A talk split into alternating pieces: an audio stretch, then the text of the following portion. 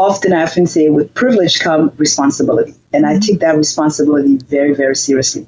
So what this means to me is that women who are of a younger generation than we are can see and in seeing can know that the possibilities are real.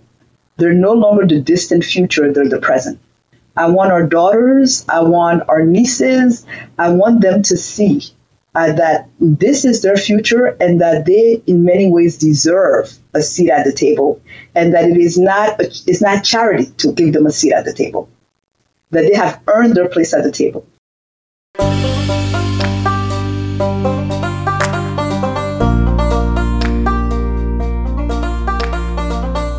Welcome back to the World Wise podcast. I'm your host, Rajika Bhandari. And on this show, I bring you my take on the intersections between education, culture, and migration.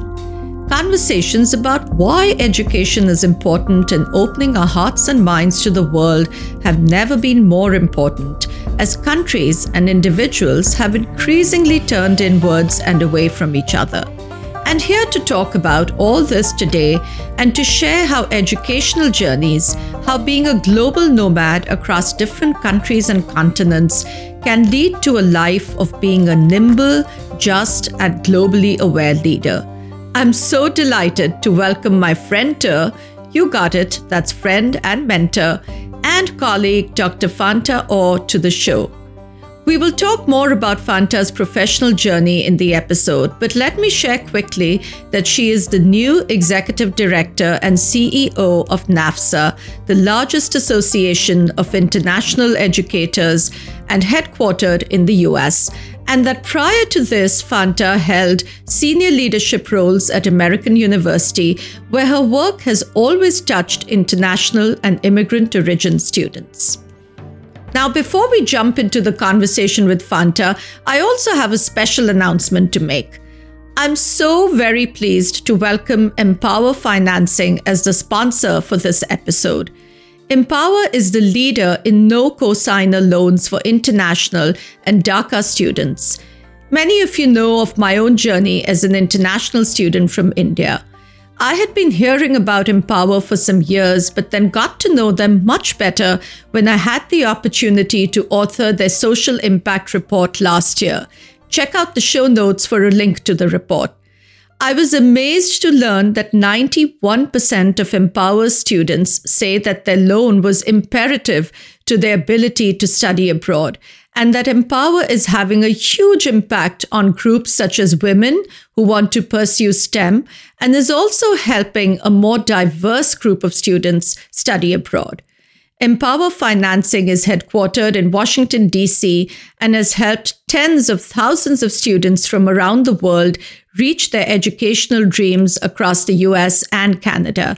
So check out www.mpowerfinancing for more information. That's MPOWER, which starts with an M, mpowerfinancing.com. And now, on to the fabulous conversation with Fanta. Fanta, welcome to the Worldwise podcast. I'm so delighted to have you join me today. And we've been friends, we've been colleagues. So it's just a lovely opportunity to have you on today and talk about a whole range of things. So, so welcome. Thank you, Rajika. It's wonderful to be with you. Thank you. Thank you. Now, you know, there's so much to talk about, but I want to start right at the beginning about your journey because it is such a fascinating journey. And, you know, from some of our past conversations, I recall that you have often referred to yourself as a third culture kid. Uh, or, you know, I think the acronym TCK is often used. So, how and where did your personal global experiences and journey begin? Right. Well, no, thank you for that question. And I guess now um, I probably will have to graduate to become a third culture adult. and that tells you that tells you up front that I'm in denial about being an adult already. Um, so yeah, no, the third culture, um, you know, adult, the third culture kid, really comes from the fact that uh, since the age of seven, left Mali, um, where I was born, and both of my parents are from Mali, and we left to move to Liberia when I was seven. and went to international schools. And from Liberia, when I was 12, we moved to Washington, D.C., went to international schools. And then um, we're here for five years. And then again, we moved to Kenya, graduated from high school there, and uh, came back to the US. So this is where my journey really started at the age of seven. And like many, you know, uh, TCKs, the stories are different and yet similar. Um, in my case, it was really because at the time there was a military regime at home, and my father being a civil servant, um, it just was not the place that we felt we could be. And so he was fortunate enough that we could um, immigrate in some ways to a different part of the world, and in this case, to another part of Africa. Um, and that experience really stuck with me on so many levels. Um, moving from place to place, going through a French educational system, um, given that Mali was a former uh, colony, a former French colony, and all of that. Um, and the experiences that I had there with both the teachers and the students and the communities really stuck with me for the remainder of my life. Um, we often talk of global nomads as, you know, um, you feel at home everywhere and at home nowhere. Mm-hmm. That's the part that I think is the descriptor of it. Um, but also the way in which you see the world comes really from that prism and from that lens. Um, and that really is sort of how my journey really started. Yes, very true that we sort of. Uh, in some ways, you're no longer a citizen of any one country. You belong everywhere and yet nowhere, and uh, that is certainly, certainly the the story of uh, immigration. And uh, you know, I always say that people somehow seem to think that as you get older, that that process of negotiating what is home um, seems to get easier, but it really doesn't. It really doesn't. Yeah. No, it, does, it does not. I think it does not. I think you always see yourself um, as somewhat transient. I think. Mm-hmm. And I think because you see yourself as transient, it has both its opportunities and its challenges. I tend to think of it more as opportunities um, yeah. Because the other thing that we often talk about as third culture adults or third culture kids is that you're you, you almost in many ways the um, analogy is that of a chameleon. Um, you can adapt very quickly and you can pivot very quickly to change because you're accustomed to change. Absolutely, absolutely, and I think we we can all attest to the fact that that uh, nimbleness and uh, ability to pivot is really coming in handy during the pandemic because every everything as we know it has been disrupted, and perhaps people who've had the sort of experiences you've had have have have been able to um, really navigate this period successfully. So, uh, moving into your career, um, we'll of course get to NAFSA, which is which is the big news since you took the helm of NAFSA just um, last month or in March of 2023. But um, going back to what you were doing right before and until recently, you were a senior institutional leader at American University in Washington, D.C. You'd, of course, been there for many years and in your most recent role, um, focused on campus life as well as uh, diversity efforts across campus. So, my question to you is given that you were working so closely with students, what are your thoughts on how? International students and immigrant origin students. And of course, when we say immigrant origin, there's so many students um, with different pathways who fall within that group.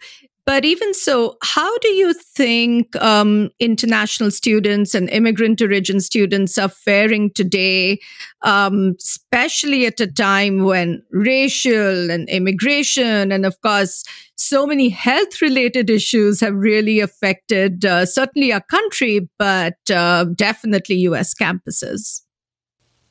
Well, you know, this is an important question and one that is certainly near and dear to my heart for all the reasons that you can imagine.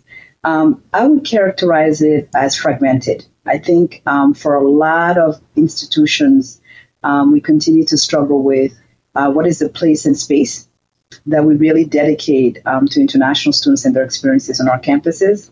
Um, I think it is often the case that we still leave it to chance, um, that students will find their way and that they'll find their communities and that they will adapt in the ways that they do. I think many of our campuses certainly provide um, you know, what I would call consider baseline orientation to new students once they get there, um, depending on what their, you know, what their status may be as students, whether they're graduate students or undergraduate students.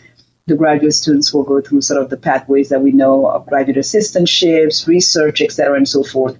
Um, and we hope that in um, those avenues they'll find community.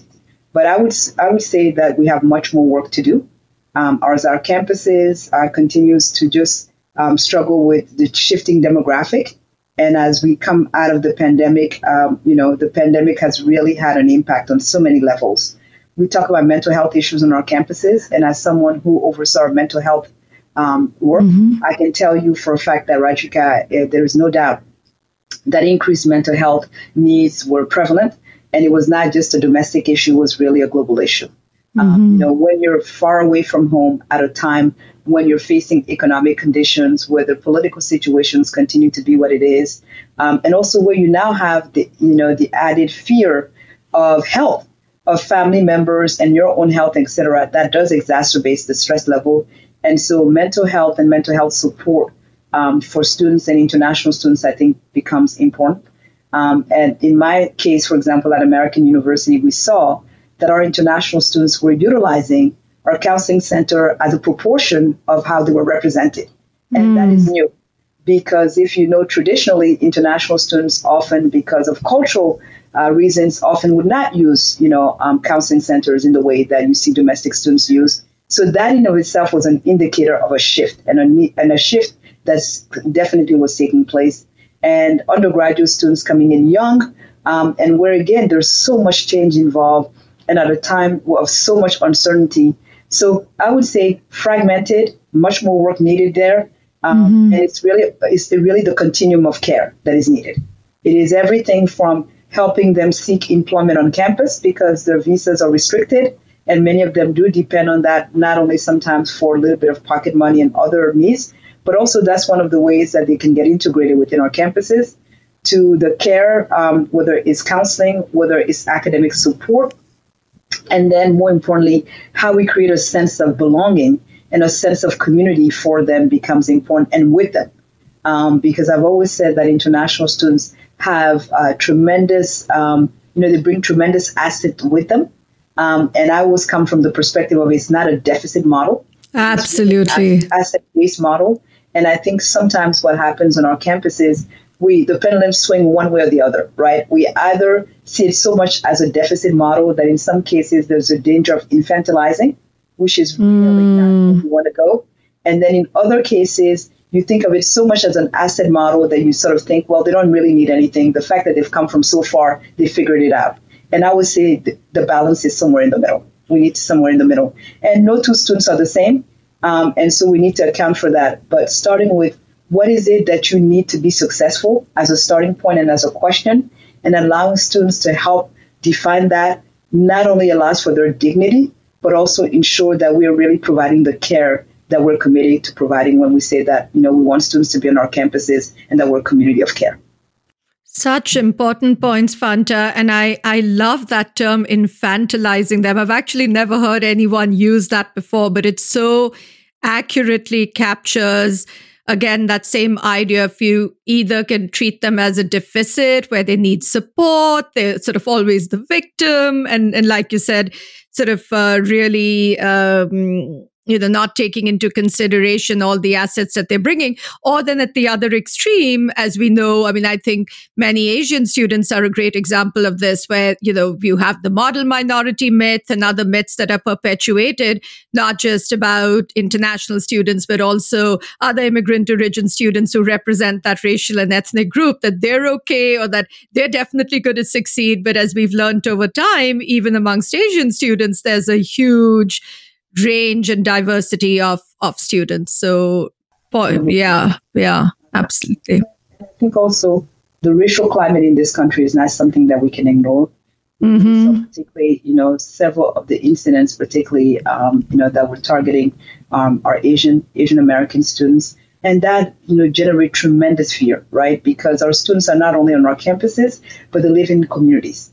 And so our ability to understand, you know, what is the safety and how, how does all of that work and how do we provide, you know, sort of an ecosystem approach to this and to care, I think is a really important part of the work that we need to continue to do and to engage with. Absolutely. I couldn't agree more. Um, And you know, one thing, and sort of getting into some of those issues around, uh, which I really want to talk to you about, you know, as we broadly think about access and inclusion and diversity, and of course that that uh, comes in many different forms. But one of the things is I sort of think back to all the years that we've known each other that I've really enjoyed in our interactions is that, you know, we both owe our origins to the global south. I'm originally from India, as you just shared with us in this conversation. Your family's roots are in in um, in, in Africa and different countries.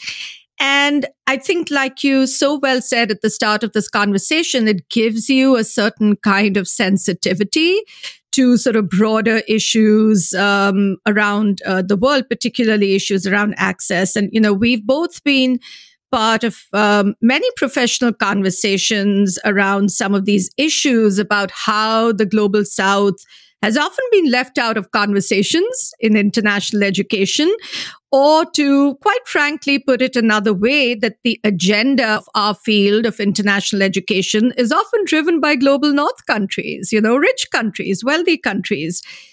Um, so I wonder that do you think that there has been any change on this front, and and how do you hope that NAFSA will begin to shift this dynamic? Again, really important question um, and one where you and I could spend hours on. Um, and we've had really some some important conversations about this. And so my reflections, I think, are two levels. Um, in the sense that some things have changed, but I would say that it's changed not because we have initiated those changes. I think conditions on the ground have forced for some of that change. So, you know, what would be an example of that, Rajika? One of the example of that is um, the racial movement in the United States. I think, as we've seen in the United States with the Black Lives Matter, um, with all of the things that we've seen and we continue to see, and what I would say um, are sort of the um, narratives that have changed. There is now, I think, a movement here in the US, but I would say it's not just in the US. There is a global movement for change. Those who have been voiceless are asking for a voice at the table. They no longer are just asking, they're demanding for a voice at the table. And so, with that, I think it will force us, and it's forcing us to begin to, uh, in many ways, ask ourselves some questions. So, I would describe it as it's a time of reckoning. It's a time of reckoning on so many levels. It's a time of reckoning on who's been at the table and who's been absent and why. Why? And there is no doubt that geopolitics, in the case of international education, plays a major role in that, and that the global north has definitely dominated and continues to dominate much of the discourse that takes place but one of the things that I would also urge us to think about is that the global north is not monolithic. Within the global north are marginalized societies, marginalized communities. And our ability to, in many ways, ally with those marginalized societies is one of the things that, in particular, with the nature of my work, it's really forced me to think about what is the intersection of that. And so I would say things are changing, and not because we've done anything as much to change it, but conditions are pushing us to really relook at and re-examine where we are, um, and in many ways interrogate what is going on within our within our society and within our community at large. Um, and the other piece about this is that the truth of the matter is, Rajika, and we know this: the global South is not waiting for the global North. Mm-hmm. The global South is not waiting for the global North. They've been moving, and they continue to move at a pace of speed. It is us that will be left behind if we really do not open our eyes and our minds to what is going on in the rest of the world. The youth bulge that is taking place in lots of places in the global south is really a time for renewal. It is a renaissance as I see it. You're seeing young entrepreneurs, you're seeing really tremendous good work coming out of the global south in both how they're thinking about the issues, but more importantly, how they're actively engaging to solve them. So they're not waiting for the global north. They've not they've not had to wait for the global north for solutions. They know the solutions to how they can handle the situations that are there. And the same way that I see international students being infantilized, the same way I see the global north infantilizing the global south. And that to me is where the problem really lies. There is an assumption that knowledge is produced and that good knowledge and important knowledge is produced in the north and it makes its way to the south. And I would like to refute that. I would like to indicate that no, there is equally important knowledge, and in some cases, even better knowledge that's coming out of the South. And that is not new. If one is to look at history, history really, in many ways, has taught us that. And so, our ability to show a humility being in the global north, and B, to understand that we have so much to learn from the global south, and with the global south is one of the preconditions for how we can shift where we are and how we can shift sort of the center of gravity. And so that's a bit of sort of what I'm most excited about and where I'm going to continue to push the envelope. Am I going to be able to do it alone? Absolutely not. But do I, having a seat at the table, have a responsibility to do so? Absolutely is the case.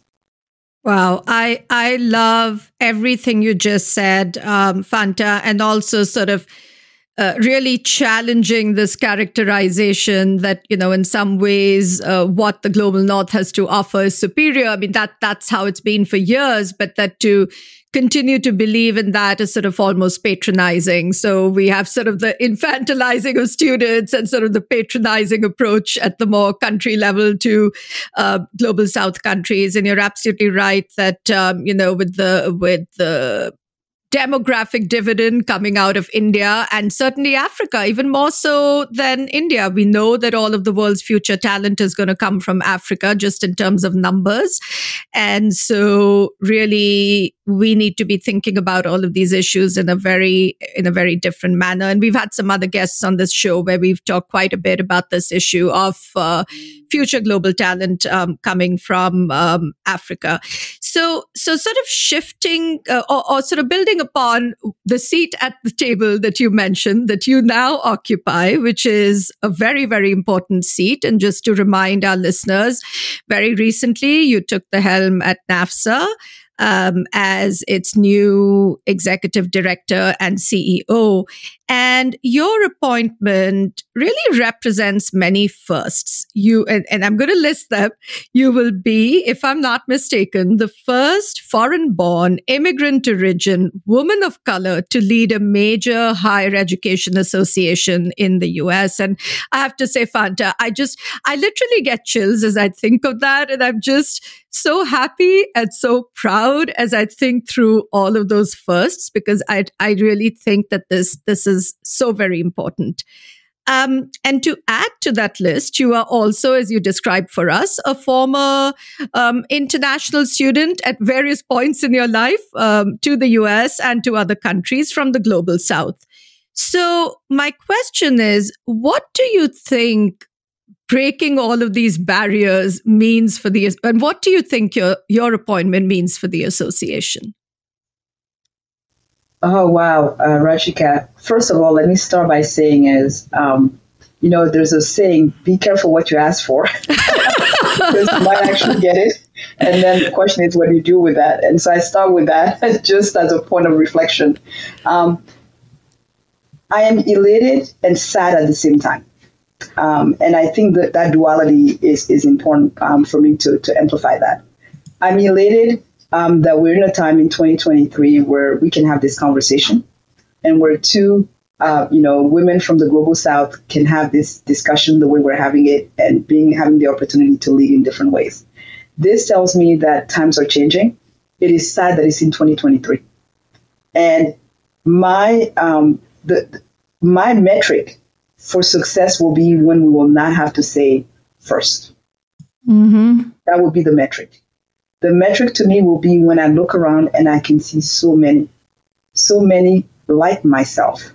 Um, and where this is no longer the thing, but it is just considered that that's just how things happen, right? And so we know we're not there yet. And, you know, so Rajika, we're not naive to think that we're there. We know that there's a lot of work that still needs to be done. With that said, it also means often I often say with privilege come responsibility. And I take that responsibility very, very seriously. So, what this means to me is that women who are of a younger generation than we are can see, and in seeing, can know that the possibilities are real. They're no longer the distant future, they're the present. And that alone, I think, is significant and is important.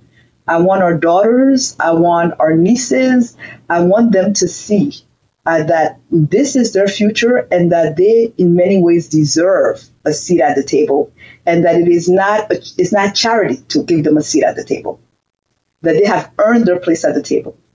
But then it also means that the table may need to look different. Mm-hmm. Because I've been in places and spaces where I've been the first many times before. And I've had a seat at the table. And one of the things that people have known me to do is once at the table, I'm not satisfied with the table just being the same table and with just one or two um, around that table. Is I often will push and say, we need a different table. We need a table where listening will happen in a different way. We need a table where we're going to have the kind of mind shift that is needed in order to make progress so that it's not tokenized, right? It is not tokenized because that's really how real change happens. It's not enough to have a seat at the table, is what happens as a result of having a seat at the table. Now that I'm in this role, I will be looking out for that. I will be looking out for what are the myriads of ways that we are creating opportunities and understanding that those opportunities are not about, you know, doing a favor. It's really about the fact that when we are not doing that, we have denied the talent that we know is the sheer talent that exists. And as a result, we're not operating even at 50% of our capacity. So that's the premise from which I come, and that's the spirit in which I come with this. Um, the other piece about, you know, uh, first is that, you know, we live in a time and in a world where um, our ability to understand, our ability to engage differently is ever more important. At a time of tremendous polarization, of tremendous protectionism and so forth. And I'm going to say this, and some of folks in, who are listeners here will take issue with this, but people who know me know that I'm very upfront and yes. nothing to here. I think the other piece about this is that women are more needed in leadership. Mm-hmm. Empathetic leadership is important, and empathetic leadership is not a weakness, it is an absolute asset. And so, this, you know, we've seen this before, we've heard this before in so many parts of the world, we have said when women are left behind, it is society as a whole that is left behind. It is families that are left behind. I will use the same analogy here. When major organizations that are trying to shift things and are trying to really get to a place of change, when women are not at the numbers that they need to be and can be, I would argue that it is organizations that are left behind. Very well said, and I could not agree more. And um, it's it's an issue I care about deeply as well. In fact, we've had a number of because of my interest in women and leadership and, and gender issues. We've had a number of guests on this show, Fanta, in um, including uh, the wonderful Gloria Blackwell, who's uh, the CEO of the American Association of University Women, and others to talk about exactly these um, sorts of issues. And you're absolutely right that even in um, the broader nonprofit sector, it's all too common to see wh- that when you look at the rest of the staff, a majority might be female, but the minute you approach the higher ranks of leadership, that flips, and that that proportionality is not reflected in roles of uh, of uh, leadership. And and this is true of boards as well, where I'm always challenging organizations where you know you look at the board makeup and it's uh, primarily male. And if you raise the question of where are the women, the answer always is, oh, but we have a very large staff that that's female. But we're talking about that ascent into higher ranks of leadership on who's at the table and who's making the decisions. And so, yes, I, I love um, all of those points you made. And so just to follow up on that, and I, I like that you admit that you're candid and you're not, you're not going to sugarcoat anything because this next question is really about our field. And I know that we've, you know, in international education, again, broadly defined, we've um, really over these past few years struggled with this idea of how do we diversify? How do we be more inclusive? It's all sort of, as you sort of characterized earlier in the conversation, sort of come to a head as sort of this whole movement has also played out globally. But do you think and i want your honest assessment do you think that we that when it comes to diversifying um, the international education uh, profession as it currently stand, do you, uh, stands do you think we've made we've made any progress? Um, there is always room for much more right? I mean there's definitely room for much more. Um, and i have to tell you maybe also because i had been in the classroom for a period of time teaching um, and part of the reason, frankly, Rajika, I decided to do that was specifically because I felt that we needed to build that pipeline. Mm-hmm. that pipeline, it was not only having subject matter expertise, but that our students needed to see different faces and different people in these roles. Um, to not only believe that it is possible, but also to learn from. And so I remember distinctly in my classroom starting to see that shift. In that A was more women coming in, but also I started to see more women of color and more men of color mm. slowly starting to come in, and international students coming into the field. So when I look at the demographic of who is here now, I would venture to say that we probably have diversified more than we currently have data to fully support. And that's an area that I think we really need to investigate more. But from what I'm seeing, and maybe part of it is because of they seeing me in this role, there's more outreach from such members, and maybe that's as a result of it. I may be there may be that bias. I may be skewed in my thinking because of, of the kind of outreach that I'm receiving. But I would want to venture to say that it is probably beginning to diversify. Um, maybe not at the speed that we would like to see it happen, but it is starting to happen. With that said, what we need to do is we need to be very intentional. If we want to diversify this in the way that we do, we need to not only put a call out, but we need to have it part of be of our everyday practice. What does that mean? It means that every part of what we're doing, we need to ask ourselves the question, can we do more? what is the representation? Because representation actually really does matter. It does. I think all too often we say, well, you know, no, no, it actually really matters. Representation matters. I can tell you from my work in the diversity, equity, and inclusion field, it absolutely matters. So we need to think about our entire ecosystem and ask ourselves, what are the various touch points and understanding that that pipeline needs to be built actually even younger and earlier. Yes. Much younger and earlier, right? our abilities to plant that those seeds and to keep watering those plants is incredibly important.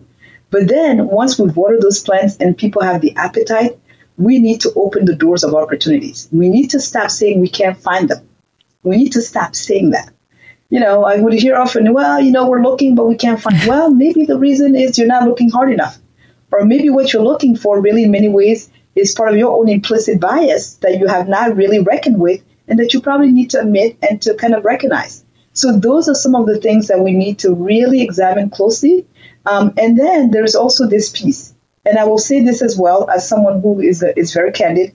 It is not because you have a person, either it's a woman or a person of color, that is in these seats that it means that it automatically will happen. The mindset of who is in those seats is important because, as we very well know, colonization of the mind is real. It's real. And so you have to work at it. You have to be intentional about that. And you have to every single day hold yourself accountable to say, what progress am I making? And then what progress are we making collectively? Really, really important um, important points. And um, of course, being a researcher, I love your point about data because you're absolutely right that we all rely on data to sort of measure ourselves and see where the, where the field is. And um, in fact, on a related note, one of the projects that I'm currently involved in is trying to map even how many foreign born immigrant university and college leaders we have in the US. Because as you well know, the face of academic leadership is changing in the US, right? Many of them have come from different immigrant pathways, including being former international students. So I'm actually working with the President's Alliance on that because we suddenly realized that there's this huge gap where we we don't know this. And actually, most of the existing surveys of uh, presidents in the US don't actually capture this information at all. So you're absolutely right that that uh, we don't know what we don't know if we don't if we don't we don't have the data. So all really excellent uh, points. And, and this is so timely that you've raised this because this was one of the first things that came to my mind in coming to my role within NAFSA was to say what do we know mm-hmm. about the state of affairs and how has it shifted, right? And so this question about, you know, who do we know to be international students who have a seat at the table at the, you know, whether they're provost level, their president's level, their dean's level, et cetera, actually really matters. And by the same token, who are American students who've studied abroad?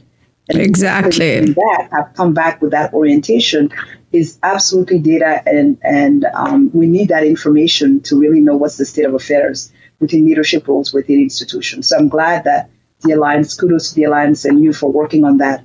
And that is data that many of us really are eager to, to hear and to see more of. Yes, absolutely. And it's also that we also need to know this because these are the advocates and the champions whose energy and passion as you said earlier we need to harness collectively so i think that's the other reason to also also know this yeah um, so fanta we've we've talked um, quite a bit about NAFSA and, and, some of your other work, but I want to go back to sort of you as um, an individual now. And, uh, you know, you're, of course, a very seasoned leader. You've, um, NAFSA is not new to you. You've been the chair of the board earlier on, but this is a new role and it's a new set of opportunities and challenges. And, and you, as you said earlier, you are um, elated yet sad. But my question to you is what excites you and what really scares you about it?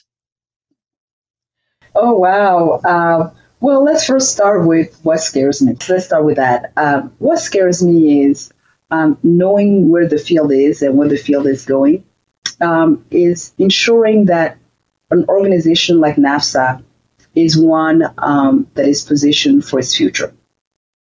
And that the NAFSA of the past um, will have to shift in order to be the NAFSA of the future. And I think what's scary about that is that the world is constantly evolving. We are evolving. Um, our members are evolving, etc. And so the ability to size up those different components to understand what is the NAFSA of the present and the future uh, can be one that can be daunting. So that's probably the part that scares me. And in a way, I'm glad that it scares me because um, that is a good challenge to have. I think it's a great challenge to have because it also then, at the same time, that's what excites me, is this ability to reimagine. And in reimagining, not starting from ground zero, in the sense that there is really strength and legacy that is here, is to build upon that legacy but not be afraid to know that change is coming and that in change coming, uh, we need to embrace that fully. And this is where my global nomad and my third culture experience comes in, is not be afraid of change. I'm, I'm excited about the opportunity to work in partnership with so many people who care deeply about this field and are thinking every day about the state of the field. That is also what excites me. And knowing that I'm not only alone, but NAFSA is not alone as an organization to think about that. Whether it's the President's Alliance, whether it's so many other stakeholders, our ability to work together will be the strength of how we can then determine the course of where the fields go. And then also because, as we said earlier, we have a younger generation that is coming. And our ability to listen and to hear that younger generation and to harness all of their energy is an opportunity for us as an organization. Um, and so when I think about those things, this is a this is an interesting time to be in our field. It's a really interesting time to be in our field. Um, there's been many moments when we've said the field is going to shift. There's going to be disruption in the field. And Rajika, it has not really happened to the level that we've predicted in so many mm-hmm. levels. We've now said the pandemic is going to be that time. And I'm waiting to see whether or not that's really going to be the disruption or whether that disruption is really going to be about different people at the table. Yes. Yes. That what does disruption really mean? Yeah. Yeah. Yeah. yeah. And I think we've, um, during the pandemic, we've sort of almost chosen to define it uh, more programmatically in sort of the what of our field and how we are doing it. So the what and how, but not so much who. yes. Yeah. And, and I think, and I think in order to really get to the what, we have to start with the who. Yes, absolutely. I think the who is really the first, that's the starting question. And I also really, all too often, I find that when these conversations happen, it happens with a zero sum mindset in that there has to be winners and there has to be losers. And perhaps call me Pollyannish, but I don't believe that it has to be so. Mm-hmm. I actually believe the zero sum mindset is what holds us back, and that we need to be at a time where we can imagine that in order for the global north to continue to be what it is, it absolutely needs the global south, right? As an example. And that that balance is important because of the interdependencies. And likewise, I believe that in order for international education to thrive in the in, you know in this century, that we need to align ourselves with others who have similar missions, but they may not be calling it the same, and they may have a different vision. And I think that's what's going to strengthen our work in international education. So this piece of a zero sum game is something that I think we need to stay away from, and the binary thinking is another thing that I think we need to guard ourselves from. Very, very true. I couldn't agree more. So, Fanta, we are approaching the end of our conversation, but I have two other things I really want to ask you about. Um, as I said earlier, I love um, hearing from women leaders. I love uh, being able to share their wisdom and insights. And I know you talked a little bit about this earlier but if you were to sort of um, summarize some of your wisdom and advice for, as you said, you know, even the next generation in our field, right? Um, who aspire to roles of leadership, who aspire to be, uh, for example, someone like you, what would be some two or three key, key, key pieces of advice that you would share? So, um, last year, my mantra was release all fears. Mm. Release all fears. Um, and I would give this advice to, to women leaders, and I would give this advice to women who are um, ascending to leadership role. Release all fears. Two is believe that it is possible. That is the second advice, you know, Rajika, that I would give is believe that it is possible. The third advice that I would give is that um, we should not be we should not be apologizing for um, believing and knowing that change is needed. I think all too often we are tentative about those things, and yet there's everything around us that signals that. And I would say it's not change for change's sake. It's change because we believe that this world deserves better and we believe that for the next generation, we have an obligation to leave the world a little bit better than we have found it. So that's a little bit of how I go. This is sort of my orientation to my work on a daily basis is that I wake up in the morning with really the goal of asking myself, what have I done today? And not what I have done from a checklist perspective and the number of meetings and everything else, but rather what have I accomplished in small ways today, right? Was I able to be in a place and in a space where, in listening, it has allowed me to think differently about where we are and where we could go? Was I willing to take a chance on someone, perhaps, even though it may be someone who had a very different orientation to mine? Because that is when the opportunity for growth and that is when the opportunity for change happens. So that is really my advice is release all fears, believe that it is possible. And the third is don't be apologetic for wanting change. That is so important, uh, Fanta, and um, I can I can attest to all three of those. And I don't think there's anybody out there who's reached any kind of level of significant uh, leadership or any woman who would probably who wouldn't say that that rings absolutely true because.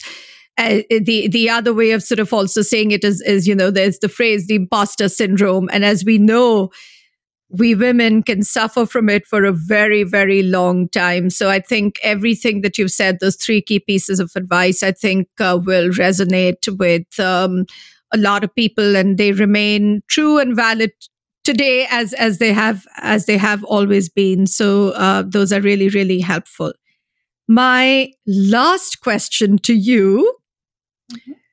you've of course accomplished so much. Uh, a lot of what we've also sort of covered in our conversation today. You've had such a, a rich and diverse career. What is one thing, and it can be something really small, something really big, that you're most proud of? Oh, um, what I'm most proud of, actually, Rajika, as I think about this, is that throughout the various chapters of my life, I've tried um, hard, and I would say intentionally, to each time figure out how do I uplift another person. Um, and that has come in multiple forms, whether it's the student, you know, that I've had in my classes and trying to push them one step further while being there to support, whether it's the mentorship that I believe it's not us who determine who our mentors are. It is, I often say, it's the mentee that seeks the mentor and not the other way around and having had the opportunity to mentor in lots of different ways. And um, and so to me, the thing I'm most proud of And what I hope I will be remembered for is not the titles that I've that I've occupied. It's not so much the spaces that I've occupied, it's how I made people feel. Um, there is this saying in particular that I say a lot. Um, that is from Maya Angelou, right? And it's really this powerful saying that people will not remember what you you know what you, what you've done. People will not remember what you said. People will remember how you made them feel. And there's something about that that really speaks to my soul. And I hope that the thing that I'm most proud of is that whenever I was in a space, whenever I was in a place, um, whenever I could uplift someone, the ability to make them feel valued, to be seen, and to be heard is probably, I would say, the most important thing for me. And that's what I'm probably most proud of. I love those words by Maya Angelou as well. So thank you for sharing those and reminding us of the power of those uh, words and what they mean. And with that, Fanta, I want to thank you for being the inspiring friend and person and colleague that you are for your incredible leadership in our field, not just for NAFSA, but our entire field. And it's been a pleasure to have you on the show today. And Rajika, I would be remiss in um, before leaving not expressing my gratitude to you. Um, you know, part of what makes this work, what it does is that we learn from each other, and we've had the opportunity to engage for a very long time. You are a dear friend, um, and you have had you've been a trailblazer in so many ways. Uh, whether it is really helping us understand um, what is behind data and not just data, but what are the stories behind that and bringing that alive has been one of the contributions that you've made and that I have been grateful for. And then, really, more recently, congratulations on your book, America Calling. Um, had the opportunity to read it, and I have to tell you, as I read it, I also cried. Um, I cried because it spoke so much to the story of international students and their journey of both resilience and the complexities of it. And it was so, it's been so needed that I'm just thrilled that you have opened up that space and that dialogue. And in many ways, you have normalized it for all of us that this is one of those stories that needs to be told, needs to be heard, and more importantly, um, really just is uplifting on so many levels. And so I just wanted to say also just congratulations um, on really all of the work that you've done and that you continue to do on behalf of the field um, it means a lot. It means a lot. Um, so thank you for this opportunity to be in dialogue with you. Thank you so much, Fanta. You, I'm actually feeling emotional hearing this. So thank you. Um, that means more than you know to have you say those words. And I, of course, uh, also want to thank you for being at uh, one of uh, the best launch events for the book and sharing your thoughts about it and um, and what it sort of meant uh, to you, but also in a broader sense what it means for our field. So I'm deeply indebted to you. Thank you again, and I look forward, uh, really look forward to continuing to work alongside you in our field. Thank you, Fanta. Fanta always leaves me feeling so inspired and reminding me of why I do the work that I do. If you enjoyed this conversation, also be sure to listen to episode 8 of the podcast, which featured Dr. Lanitra Berger, the current president of NAFSA. That was a great conversation as well, and where we also talked about art and social justice and Lanitra's work as an art historian. Course, please subscribe to the show wherever you get your podcasts and also grab a copy of my book, America Calling A Foreign Student in a Country of Possibility, whose themes are reflected in everything that we talk about in this podcast.